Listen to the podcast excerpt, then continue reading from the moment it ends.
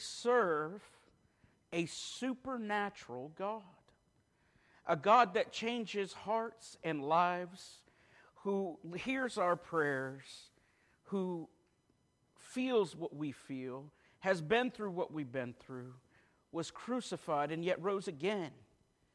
We forget how wonderful and how glorious that is.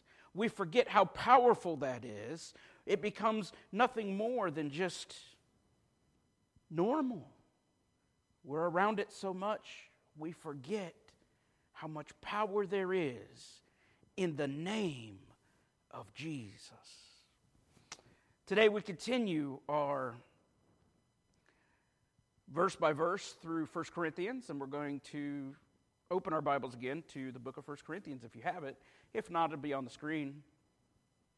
Use your life today is the title. Use your life to spread the gospel because that's what it's about. Uh, before we get there, a husband and wife are eating dinner. Specifically, they're having steak. Don't you like steak? I love steak. Should I be eating steak? Obviously not, but I like steak. And so the wife looks at her husband and she looks at him and she goes, Well, how selfish are you? You took the biggest piece. And the husband responds, Well, what would you have done? And the wife responds, Well, I would have taken the small one and left you the big one. And he says, Why are you mad? I gave you the one you wanted.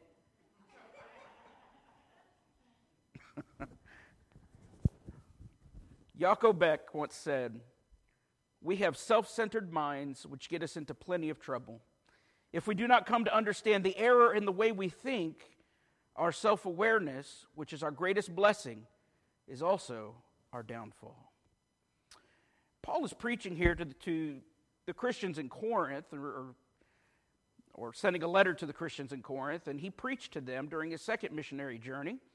And he was there 18 months, and opposition was fierce against him.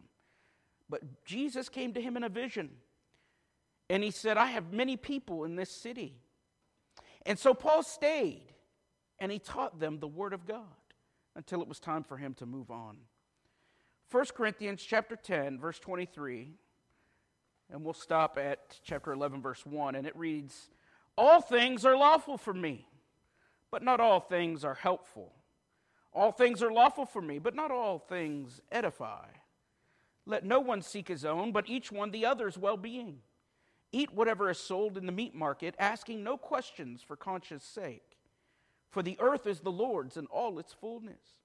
If any of those who do not believe invite you to a dinner, and you desire to go, eat whatever is set before you, asking no questions for conscience sake. But if anyone says to you, This was offered to idols, do not eat it for the sake of the one who told you and for conscience sake. For the earth is the Lord's and all its fullness. Conscience, I say, not your own, but that of the other. For why is my liberty judged by another man's conscience? But if I partake with thanks, why am I evil spoken of for the food over which I give thanks? Therefore, whether you eat or drink or whatever you do, do all to the glory of God. Give no offense either to the Jews or to the Greeks or to the church of God, just as I also please all men in all things, not seeking my own profit, but the profit of many, that they may be saved. Imitate me, just as I also imitate Christ. Let's pray this morning. Father, we come to your word, and in it we know we find life and we find truth we find those things which stabilize us and which grow us that are Christians. And for those of us that aren't, Lord, we find life. We find the power to change hearts in your word. There is hope in your word. God, we ask that you would forgive us our sins and cleanse us from all unrighteousness according to 1 John 1 and 9. And Lord, that you would use me even despite my brokenness and leakiness as a vessel. Lord, we ask that you would fill us up this morning. And when struggles happen, Lord, that you would not only give us the strength, but that you would stop us in our minds and say, What would Jesus do in this situation? What does the Word of God tell me to do? And so, God, we love you and we thank you. In Jesus' name, we pray not only for those that are here, but those that are online, those that are listening by recording, and those that are not here, that are normally here as well. In Jesus' name, amen. Understand other people. That's what we have to know, is that not everybody, believe it or not, thinks like you think, thinks like I think. We're different. But we need to understand other people so that we don't stop spiritual growth, both in them and in ourselves. First of all, be understanding of others' consciences. 1 Corinthians 10 23, and I'm going to read this out of the New Living Translation, and it'll be on the screen. You say, I am allowed to do anything, but not everything is good for you. You say, I am allowed to do anything, but not everything is beneficial. Don't be concerned for your own good, but for the good of others. So you may eat any meat that is sold in the marketplace without raising question of conscience. We're going to stop there. Last week, Paul mentions idols, and we talked about idolatry, and he talked about eating meat sacrificed to idols, and that there's a difference between eating that meat and participating in the worship of idols. When Paul says, I am allowed to do anything, what is he talking about? What is he referring to? Is he talking about the moral law of the, of the religious code? that was handed down to Moses? Is he talking about the religious laws for the temple? Is he talking about things that are debatable? What is in view here? These are the questions that we have here. What is in view? Well, he can't be talking about the moral law because Jesus confirmed the moral law. Not only that, he made it even more stringent, made it more strict. As an example, Matthew 5 27 says, you have heard the commandment that says you must not commit adultery. But I say, anyone who even looks at a woman with lust has already committed adultery with her in his heart. Matthew 5:31 says you have heard the law that says a man can divorce his wife by merely giving her a written notice of divorce but I say that a man who divorces his wife unless she has been unfaithful causes her to commit adultery and anyone who marries a divorced woman also commits adultery. Matthew 5:33 says you have also heard that our ancestors were told you must not break your vows you must carry out the vows you make to the Lord. But I say, do not make any vows. Do not say by heaven, because heaven is God's throne. Do not say by the earth, because the earth is his footstool. And do not say by Jerusalem, for Jerusalem is the city of the great king. Do not even say by my head, for you can't turn one hair white or black. Just say a simple yes, I will, or no, I won't. Anything beyond this is from the evil one. And these are just a few examples that Jesus made. He made it stricter. He wanted to talk about the heart motive. So, what is Paul talking about here? He's talking about the debatable things. You see, by the time Jesus took on flesh and he came and dwelt among us, according to John 1 1, the Jews had added rules for all sorts of things to what God had already given them. You see, man's thoughts, we're, we're quite interesting people. We're quite interesting. You see, God puts up a fence and he says, don't cross it. You know, a nice little fence that's four foot high, it's chain link, and it has a sign that says, stay out. Don't cross it. See, God puts up that fence. And so we see that fence and we say, well, I shouldn't even go near that fence so that I won't cross it. So I'm going to build a 30 foot brick wall um, that's 10 feet in front. And, you know, that's just how we are. We make things more convoluted over time. Not only is there a brick wall and the original fence, but then eventually you have a path that you must follow. And you must use your right foot and your left foot and do the hokey pokey and spin around in order to be pleasing to God, you know? But you have to stay in that path. And that's basically what happened. Mark 7, chap, uh, chapter 7, verse 1 says One day some Pharisees and teachers of the religious law arrived from Jerusalem to see Jesus. And they noticed that some of his disciples failed to follow the Jewish ritual of hand washing before eating. The Jews, especially the Pharisees, do not eat until they have poured water over their cupped hands, as required by their ancient traditions. Similarly, they don't eat anything from the market until they immerse their hands in water. This is but one of many traditions they have clung to, such as their ceremonial washing of cups, pitchers, and kettles. And so the Pharisees and teachers of religious law asked him, Why don't your disciples follow our age old traditions? They eat without first performing the hand washing ceremony.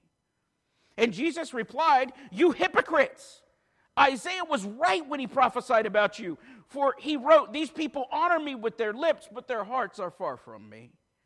Their worship is a farce, for they teach man made ideas as commands from God. For you ignore God's law and substitute your own tradition. And then he said, You skillfully sidestep God's law in order to hold on to your own tradition. Notice that they weren't even following the law, they were, they were, they were upset because of a tradition. It says the traditions of the elders. To human religiosity is what Paul is referring to. However, that's not the end of it. Paul says he can do these things, but they're not all beneficial for him. He says that what we should not be concerned about is our own good, but that of the other people around us. Now, what's he talking about? I was with you, Paul, up until you got here. What are you talking about? Well, in order to witness to the Jews, he would follow Jewish law. He would. In order to witness to the Gentiles, which is everyone who is not a Jew, he would live like them. But he would not compromise his Christian morality on it. 1 Corinthians 9:19 says, "Even though I am a free man, with no master, I have become a slave to all people to bring many to Christ. When I was with the Jews, I lived like a Jew to bring the Jews to Christ. When I was with those who followed the Jewish law, I too lived under that law, even though I am not subject to the law. I did this so I could bring to Christ those who are under the law. When I am with the Gentiles who do not follow the Jewish law, I too live apart from that law so I can bring them to Christ. But I do not ignore the law of God, I obey the law. When I am with those who are weak, I share in their weakness. For I want to bring the weak to Christ. Yes, I try to find common ground with everyone, doing everything I can to save some. I do everything to spread the good news and share in its blessings. This is about, first and foremost, this passage is about the spread of the good news between God and man, that there is peace. God made a way that we could be made right with Him through the shed blood of Jesus Christ on the cross. And in Colossians 1:19 he says for God in all his fullness was pleased to live in Christ. And through him God reconciled everything to himself. He made peace with everything in heaven and on earth by means of Christ's blood on the cross. This includes you who were once far away from God. You were his enemies, separated from him by your evil thoughts and actions. Yet now he has reconciled you to himself through the death of Christ in his physical body. As a result, he has brought you into his own presence. And you are holy and blameless as you stand before him without a single fault. Do you believe that today? Then you have peace with God. Secondly, be all things so that some may be saved. That's what Paul's talking about. He's talking about salvation.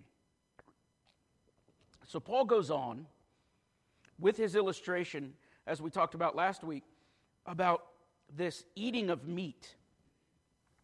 And in verse 25 of our main text, 1 Corinthians 10, it says, Eat whatever is sold in the meat market, asking no questions for conscience sake, for the earth is the Lord's and all its fullness. If any of those who do not believe invites you to dinner, and you desire to go, eat whatever is set before you, asking no question for conscience sake. But if anyone says to you, This was offered to idols, do not eat for the sake of the one who told you, and for conscience sake. For the earth is the Lord's and all its fullness. Conscience, I say, not your own, but that of the other. For why is my liberty judged by another man's conscience? But if I partake with thanks, why am I evil spoken of for the food over which I give thanks? Therefore, whether you eat or drink or whatever you do, do all to the glory of God. Give no offense, either to the Jews or to the Greeks or to the church of God. Do you see that? Give no offense. Just as I also please all men in all things, not seeking my own profit, but the profit of many, that they may be saved. And this is a scary statement. Imitate me just as I also imitate Christ. There are a lot of times I don't want my kids to imitate me. There are a lot of times I don't want you to imitate me because I've got some, some bad habits. Like, for example, some people get mad at me, because especially at the school, because I'll be walking around and I got something on my mind and I don't even notice they're there. And they go, Well, Pastor Joe, you didn't say hello to me. I don't even remember you being there. How could I say hello? It's not against anybody, it's just one of my quirks. My wife is well familiar with it. She calls it selective listening, though. I'm, I'm not, so, not so sure I'm with that. That's a joke. You'll get it on the way home. Paul says that if someone were to mention to you that this food was offered to an idol, then don't eat the meat. Why? Why would he say that?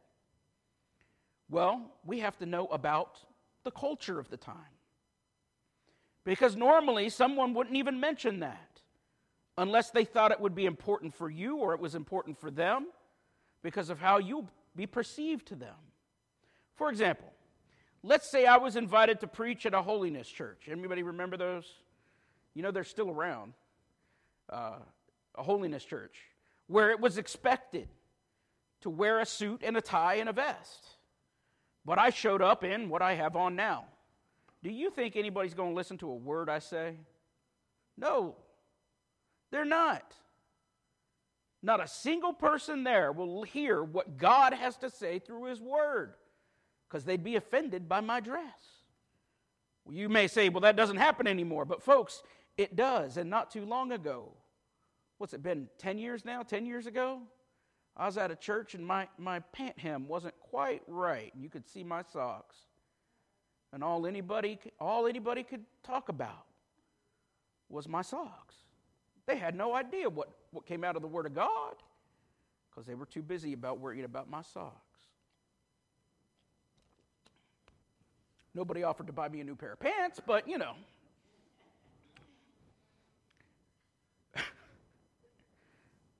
I have a friend uh, who is a pastor to this day, and I was just talking to him last week, and he, wear, he wore a dress shirt with no tie, okay, for two weeks in a row. Now, he always wears the long shirts, long sleeves. And he wore no tie for two weeks in a row, still had the jacket, pants, the whole bit, except for no tie. And uh, one of the deacons came up to him and said, All right, Pastor, it's been two weeks. You've had your fun. Better have a tie on next Sunday. and he was serious. Um, folks, if, if a tie is what you need to hear the Word of God, I'll put a tie on. You know, I tried that here um, once, and uh, I got the opposite response. Um, so I try not to wear those anymore.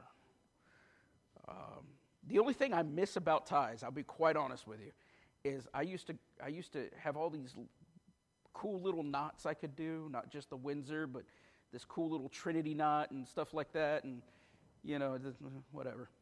Now my now my neck is too fat to wear one anyway, so what's it matter?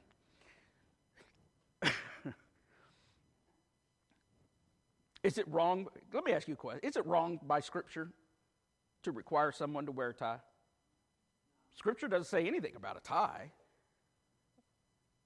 Ties weren't even a thing then. but would the Word of God ever reach that deacon, for example, because he was offended that the man didn't wear a tie? Well, no. What is more important? Let me ask you a question. What is more important, a tie or God's Word? God's Word every time. You are right. By all means, God's Word. And I will always remember the first time I showed up here in that tie, though. Uh, I got to be honest, I, am glad I was only an interim at the time, interim pastor, because uh, uh, y'all spanked me for wearing that tie. You were nice, but you spanked me, especially Miss Joe. Pastor, you look good in a tie, but you know, you don't need to wear that. We don't do that around here. We're come as you are. I love you, Miss Joe. Yeah, well, my neck is fatter than it used to be, so. Notice I haven't worn one since. Okay, I'll have to get some shirt extenders. Fat neck and all, anyway. Anyway, I don't wear ties most of the time, which is good. And I don't know how I went down that rabbit hole, killed that rabbit, and brought it back and cooked it and ate it at that point. The gospel should be our primary focus in all that we do. Yes, we're to live a holy life. 1 Peter 1:16 says for the scriptures for the scriptures say you must be holy because I am holy. But we do not have to live according to man's tradition, man's religiosity. There is a difference between following God's word and following man's pathway. Our concern should always be to see, though, people saved and let God worry about the other stuff. Let God worry about their sanctification. Let God worry about their conscience and debatable matters. There was a starting point for all of us where we learned how God desires us to be where, he learned, where we learned how he wants our hearts to be. Let us never forget that, but let us never impose our man made traditions on others. Many a missionary has gone into a village and just lived just as the villagers do. They wore their clothes, ate the same food, drank the same water. They didn't come in and make them dress in formal wear or eat prepackaged anything. If they hunted, so did the missionaries. You know, I've got a friend of mine who was a missionary to Laos. And he told me one time that when he got there, uh, his digestive tract was not ready for their food. And he got really ill. And it took a lot of antibiotics. But see, they were fine. Did he stop eating what they ate? Nope. Made his body get used to it because it would have been offensive for him to enter their hut, their home, and not eat what was provided. They would have not listened to the gospel. And so he did it anyway. And many people were saved out of that. Now he and his family are with Wycliffe Bible translators overseas. 1 Corinthians 9:22 says, "To the weak I became as weak that I might win the weak." I have become all things to all men, that I might by all means save some. That should always be our goal. That should always be what we're about. Not about my socks. But, folks, if my pants offend you, I will change my pants so that the word of God may go forth. As ladies come, you know, a lot of this today was talking about sending the gospel. What is the gospel? Somebody may be saying in here or online, what is the gospel? What does that mean? What's good news? What's good news? That even in our sin, even though we were enemies of Christ, He died for you and for me. You see, Jesus isn't just someone that we talk about, He isn't just someone that we have mental assent about.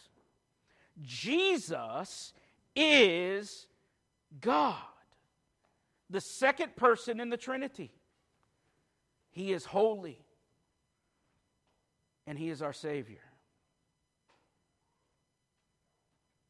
Romans 3:23 tells us for all have sinned and fall short of the glory of God. That means everyone. You, me, the pope, everyone. 623 says, But the gift, it says that the wages of sin, guess what, is death. That's separation from God for all eternity. But the gift of God is eternal life through Jesus Christ, his Son. So, how do I obtain this eternal life? How do I get it? Romans 10 13 tells us, it says, He who calls upon the name of the Lord shall be saved. Jesus paid a debt he didn't know. He paid my debt, He paid your debt.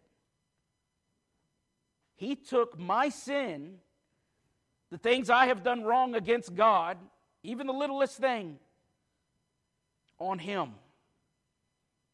And He said, No more. I pay that. Your job is to ask Him to come into your life, to be your Lord, and to be your Savior. That's your job. If you don't want to do that because you want to live in your sin, that's between you and God. But I'm telling you right now, there is a way that can bring you peace between you and God. Does that mean your life's going to be, oh, so happy and wonderful? No, but you're going to have God with you in it. He'll walk with you through it. He may not always calm the storm, but He'll definitely go with you through it. Do you know that you know that you know that you belong to Jesus Christ? If not, you need to make that sure today. Today. For the rest of us that know Jesus, and we know that we know, that He knows us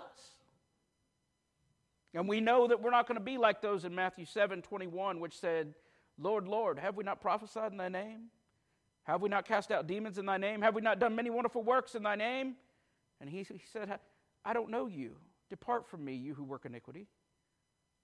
If we know that we are his and he knows us, and he has changed us, he has redeemed us, then we need to listen to the scripture this morning. Though I have liberty, could I be putting somebody off from coming to know Jesus by using my liberty? I used to tie as an example, but it's a really good example. It's really true. We need to do all that we can to not hinder the good news that there is a way to be saved. There is a way to come to have peace with God. Let's make sure we're not doing that. As we stand and sing, if you'd like special prayer, if you want to uh, accept Jesus as your personal Lord and Savior, I'm up here for that. If you want to join the church by letter, by statement, by baptism, we can do that as well as we stand and sing the invitation song. Miss Joe.